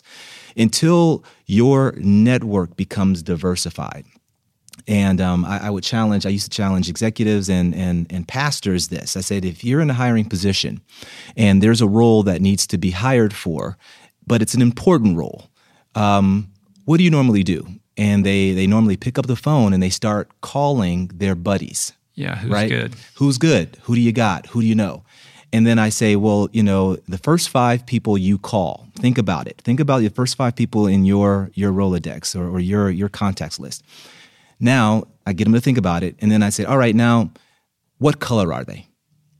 If all 5 of those people who you would pick up the phone and call, their first 5 calls, all of them look like you, recognize that in that moment, you're still now perpetuating the problem, because you're only exhausting and exploring a network that's going to continue to produce the same thing. Instead, why not in this time actively begin to diversify your network? It could even start there. Mm. Yeah, this guy from Reddit, I don't know if he should have done that. I don't know, because if he removes himself, he's already an advocate. He removes himself and brings in this Black guy. Is this Black guy going to be at the table by himself with no other voice advocating with him? Mm-hmm. So rather than removing himself from the table, I think they should add more seats to the table. I think that, because I don't want to come into a context where the guy that was just advocating for me, he leaves and I find myself there. Now you're the target. and no one else really feels the way he feels. Now I'm fighting a battle, but he's gone. Well, the argument that gets thrown around is that this is a performance of white guilt for the purpose of virtue signaling. Mm-hmm. Yeah. Mm-hmm. And that's where the pendulum can't swing the other way. White guilt of doing that, it's like, but here's where I extend a lot of grace. It's almost like you look at a kid who's just learning how to ride a bike. If they have a commitment and intent to learn to ride this bike, right? The initial push-off is going to look rocky, it's going to look shaky, and it's not going to look pretty, and they're going to make a lot of mistakes, they're going to fall. I see a lot of movements and gestures just like I see that. Out of the gate, it's not going to be necessarily right and pretty, and it could err on the side of white guilt. But let's not demonize it. Let's not throw it away. But instead, let's just, again, continue to solve for the problem. Mm-hmm. So, you know, it's outcome thinking versus process thinking. If we just think about the process, we'll get overwhelmed and we'll get discouraged and we'll shut down. But if we think, okay, everything that we do, everything that we test, everything that we apply, it always has to be laid against the outcome, the desired result we want, and make informed decisions based upon how well we're moving in that direction. Mm-hmm. I think that's the momentum, that's the posture, that's the flow I think we need to be able to be in and sustain. But I also think that if we don't rush, if we don't move too quickly, we can avoid many of those mistakes. So when we talk about listen, learn, lament, part of that is to give the space of processing. So we're not out of the gate trying to, swing the pendulum to the other side and just right the ship right away. That's the whole point of that process. And I shared that yesterday on my social media. Slow down. Like, we just experienced trauma. All of us experienced trauma. Mm. So there are going to be those decisions that are made to right the ship. And they're going to, and some of them are going to compound the issue. But if we process this thing together, slow down, and I would say, listen to the voices of color. We'll make less mistakes. We won't come out of the gate exacerbating the problem. But isn't the fear that we can't allow this energy and this momentum to dissipate? Yeah, that is the fear, but I don't think it will. I'm not saying we don't do anything. Mm-hmm. I'm just saying, let's not try to fix everything right away. Of course. In that processing, we'll make wiser decisions. Now, this is where, as a pastor, I share, this is where I'm allowing God to lead me. This is where I'm allowing, not just lead me, but us in community as we wrestle with things. Like, even right now, as we're talking, we're processing. We have maybe some different views and suggestions and stuff like that. But in this context, we can give birth to something, mm-hmm. right? So the process doesn't have to be long. I mean, it could be weeks. It could be a matter of weeks, but it just take our time and let's do this together rather than trying to fix it, because we're not going to fix it right away. I don't believe that this gets fixed in my generation. Mm-hmm. I'm a cynic. I believe we can make it better for the next generation, and when I say generation, maybe in my lifetime, the next generation, those Gen Zs, they have a better starting point. Everything I do is not for me or for us necessarily. It's for my niece. It's for my godson. So when they're older, they don't have to have the same conversation. They may have some conversations, but not the same conversations. Mm-hmm. So that's why I'm thinking it's critical that we don't try to fix it today. Mm-hmm. I don't think we'll lose the urgency. I think, because again, I'm not saying wait until next year or anything like that. I'm just saying, let's just make sure we're taking the right steps. I believe the healing part is critical, man. I think making certain decisions from a hurt, angry, or traumatized space can actually make the problem worse. Mm-hmm. And so I think really tending to that, because the civil rights movement, the work that they put in, even before it started, the work that they put in behind the scenes, the women, before King even came on board, the ship was already rolling. Mm-hmm. And then he comes on board and he's this dynamic personality. But even every step of the way, every week, every month, they were strategizing. They were meeting, praying, strategizing. And so if they can do that and give us a model, mm-hmm. then I think we can do the same thing. Mm. You know what I'm saying? Yeah, and I agree with you on that. I think what I would like to add, at least highlight, is I think it's and both. I think the waiting allows the healing, because I think that's the point. We I think all agree to that. That's important. The lamenting part of the four L's. You've got listen, you've got learn, you've got lament, which is mourning. Many times you have people from different sides. They'll have to mourn the power and the white supremacy that they didn't know they were perpetuating. Mm-hmm. Okay, how the world was, the way they thought, mm-hmm. is different. So mm-hmm. definitely, I think that is a necessary part and process. But more, pragmatically, I see it as and both. Right. Yeah, we don't want to rush things so that we make a lot of unforced errors, mm-hmm. so to speak. But at the same time, I think we continue to move in ways, and if things happen and they make mistakes, let's not demonize. That's the point that I wanted to really highlight is, okay, if something happens and someone, we see this in administrations all the time. You go into the Affordable Care Act, right? And this thing rolls out, and it was far from perfect, far from perfect. But instead of, again, seeing it as a rollout and then identifying what works, what doesn't, and then changing, political parties demonize mm-hmm. and want to throw the baby out with the bathwater. Mm-hmm. And we see that happening over and over again, from the left to the right to the left. We see it in social groups, different dynamics. I just keep wanting to advocate that can't be our approach, mm-hmm. because, like you said, Rich, the problem is too complex for us to have lazy logic in this and be stuck in our silos so much that we spend more energy defending our point than solving the problem. Mm-hmm. Switching gears a little bit, another narrative that's out there is that this problem is not for Black people to solve. It's mm-hmm. for white people to solve. So what is the role of white America in redressing this, other than, you talked about the L's, and we need to educate people. We need to appreciate the complexity of this. We need time to heal. We need, a longer conversation that isn't bifurcated around political mm-hmm. lines. Like, how do the white people listening to this wrap their heads around how they can be a most productive member of this, movement?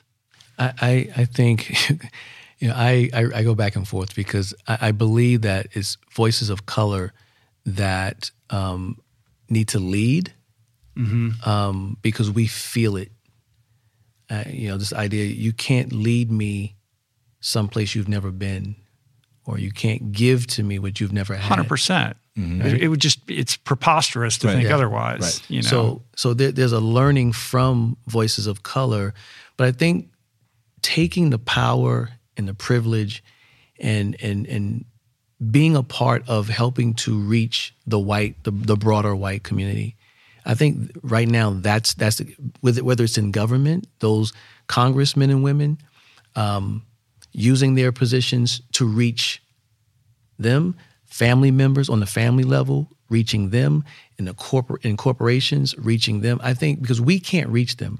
Our job, we can share, we can put pressure on, we can protest, we can do all these things. We can write books, but they're not going to listen to us necessarily. So I think one way, this is just one, it's not the only way, this is one thing, is I ask, white friends, you have to be the voice to reach the people that we're not going to be able to reach on all these levels, wherever your influence is.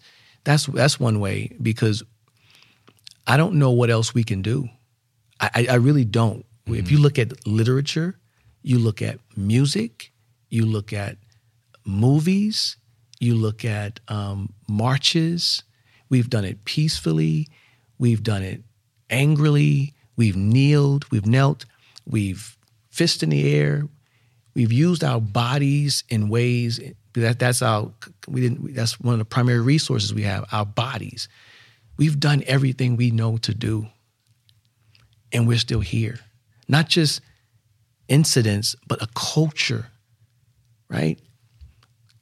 I think it takes the white allies, or whatever word you want to use for that, to be the voices advocating in solidarity to the white community, because they're not going to listen to us necessarily. Mm-hmm. Not all, some will, but the masses won't listen to us. Mm-hmm. Yeah, to add to that, I think that's a great point. You know, we talk about Dr. Martin Luther King during the Civil Rights Movement, and we forget about another voice that was even more demonized, but I think was as equally an integral part in advancing, was Malcolm X, right?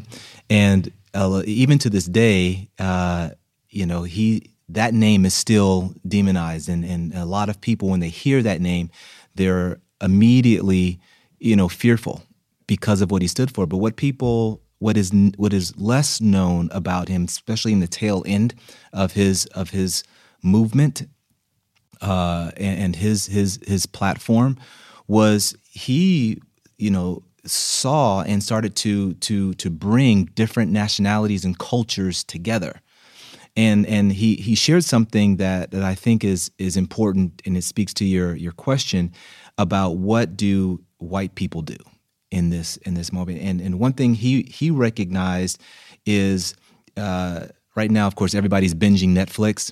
There's a Netflix, or no, I think it's on HBO, but The Defiant Ones. It's a 4-part episode or series on the relationship between Dr. Dre and Jimmy Iovine, right? Mm.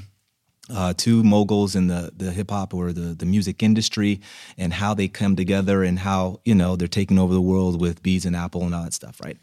Well, interesting, and the point that Malcolm X really tried to highlight that I see illustrated in their relationship is, at some point, the Jimmy Iovine saw and recognized the talent and the ability of Dr. Dre, and it wasn't a posture of, let me reach back and down and pull this guy up. It was never that. What it was, wait a minute, I see and identify in Dr. Dre the same love and passion and raw talent and ability, even better than my own. And I'm going to actually use my to nurture and cultivate this guy. That whole relationship is powerful. We need more of that, because here you had Jimmy Iovine, who was already on the in, who himself, you know, came from modest backgrounds, but then at the height of his power, recognizing someone else and saying, let me mentor, and it wasn't, again, this back and down. It wasn't charity. He saw how he could make money with Dr. Dre, right? I mean, he saw that this guy was valuable, but this guy also needs a seat at the table and needs to be coached. Not in an exploitive way. Exactly. Right. Yeah. Not in a partnership way, and in a way that's loving too, because not to like spoiler, you know, to spoil whoever wants to watch it. But you saw in the narrative of Dr. Dre's life many missteps that. You know, it's like, wow, he could have blown it up here. He could have blown it up here and here. He still had a guy who was like, look, I'm all in with you because I see the value. So extrapolating on that, the message that you're trying to convey, like distill that down to the point that relates to Malcolm X. So the point that thank you for actually helping me bring the point is, Malcolm X recognized the importance of white people in power aligning themselves with black people and sharing the power, right? And not doing it in a way that it's charity, not doing it in a way that it's what we're deeming as white guilt, but actually taking the time to recognize, seeing the humanity of another person, and recognizing in the backdrop of inequality, I'm going to ride with this person, right? Come hell or high water. Yeah, I got it. One of the differentiating factors between what's happening now and the civil rights movement of the late 1960s is that there is no Malcolm X or Martin Luther King. We don't have a singular voice to galvanize the movement around there. But at the same time, there's a lot of interesting voices out there right now. They're just more dispersed. Mm-hmm. It's not as centralized as before. And I found myself wondering, like, would it be better if there was one person that we're kind of pivoting around? I mean, that doesn't seem to be the reality right now, but maybe one of the things we can kind of wind this conversation down with is, who are those interesting voices out there if people want to broaden their, you know, information silo to expose themselves to interesting people of color? Mm-hmm. I think of Ta-Nehisi Coates. Yeah, I just listened to him on Ezra Klein's podcast the other day. It was amazing. Yeah, I think he's a voice that has to be seriously considered and listened to. But I don't know if we'll ever really go back to that model. Mm. You know, in our community, we say every time we have a leader, they kill him on some level. Yeah. I don't know why I'm... Yeah, no, that's not funny. It's laughing right. To release the pain. That's it, you know? Right. It's sad, but true. But either physically kill them or... their character, their reputation, they'll find a way. And then that kills the whole movement because we've put everything around this one central voice. Yeah, that's a good point. Mm-hmm. And so when you have multiple voices, and I think it's important, if you have multiple voices, you have someone who has an expertise in this area. They can bring that to the table. You have someone over here who has an expertise in this area, and they can bring that to the table. I'm trying to think of my whole library is just going through my head and everything's. If you can't think of anybody now, maybe you guys email me and I'll put it in the show notes. Yeah. Willie Jennings is phenomenal. He's a theologian. He's phenomenal. He has a book called The Christian Imagination. He has a controversial lecture. It's controversial if you just look at the title. It's called "Can White People Be Saved?" And he's not talking about white people in terms necessarily ethnicity, but he's talking about ideology, where we talk about white supremacy and people who subscribe to that, either even subconsciously. But he breaks down whiteness and its impact on the whole world, from colonialism to now, and he does it theologically. J. Cameron Carter is another theologian that's brilliant. He was at Duke, now he's at Indiana University, I believe. So there are a number of voices, and many of them don't get as much airplay as they should. But these guys are brilliant. I think of I think I shared a name, a woman. Angela Rye. I love Angela Rye. She's brilliant as well. Very outspoken. I'll send you. Yeah. Okay. Yeah. Mm-hmm. Byron, does anyone come to mind? Well, you know, actually, I actually agree with Phil when you're saying that. I think the model has to be slightly different. There needs to be a hybrid model moving forward. I don't think there will be one person to galvanize and be that one voice. But and this is my crazy creative side coming out. When I look at movements and organisms and how you see systems operate autonomously. But continue to thrive and exist. For example, you look at, let's say, again, and this is crazy. See, if pull me back in if I go too far. But you look at paleo, you look at the raw, you look at movements like plant strong, plant based.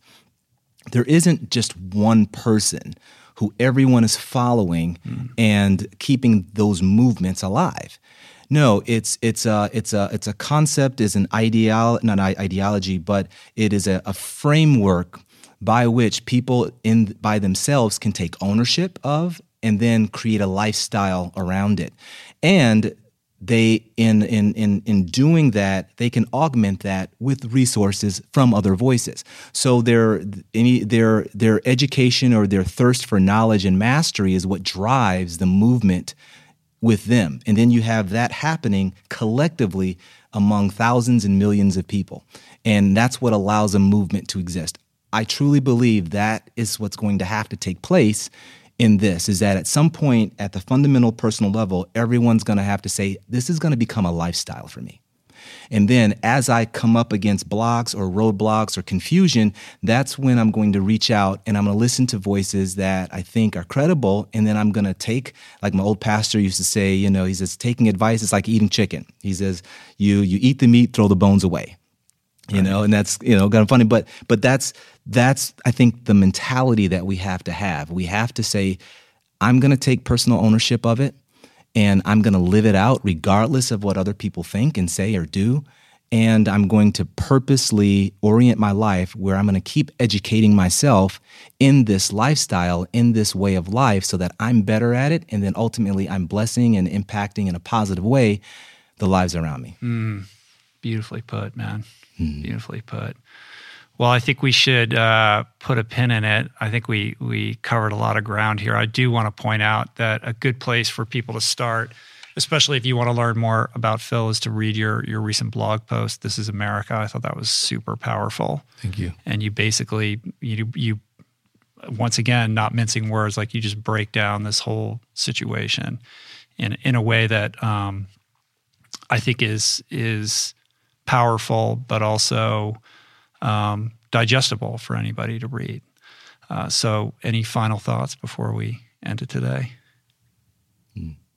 Well, I want to I love you, Rich. You're a brother from another mother. We, you know, I just your heart, and for allowing us on the podcast, and just again having this kind of conversation, and just seeing you and your heart and the steadfastness of the mission you're on with the platform you've been given and that you're blessed to cultivate. Thank you, because I think that these are the sorts of things that need to happen. I appreciate consistently. That. Yeah, thanks, man. I'm just, I'm doing this as imperfectly as anybody and trying to learn as I go. Like, I'm doing this for my own personal edification as much for anything else. And, you know, it's incumbent upon me, just like it is for everybody else, to try to be as open-minded, to humble ourselves, and to broaden our aperture on all of this. So I really appreciate you guys coming here today and sharing openly and honestly and from the heart your experience and your perspective. And I hope you guys come back and talk to me a little bit more. I appreciate being here, cool. Man. This was good. It was good for me. You say, what can white people do? I think you're doing that. You're sharing the at the table. We're sitting at an actual table. But it feels like a partnership in this conversation, you know what I mean? And I think that's important. Yeah. Thanks. Yeah. Appreciate that. All right. So if you're digging on these guys, the best way to track them down and find them, Phil Allen Jr. on Twitter and Facebook. And Instagram. And PhilAllenJr.com as well, right? Yeah. And Byron? Byron.cc. Yeah, Byron.cc. I like that. Thanks, you guys. I appreciate it. And I hope that you continue your advocacy. Thank you. Thank you. All right. Peace. Plants. So that happened. We did that. How'd it go down for you? How was it? How are you feeling?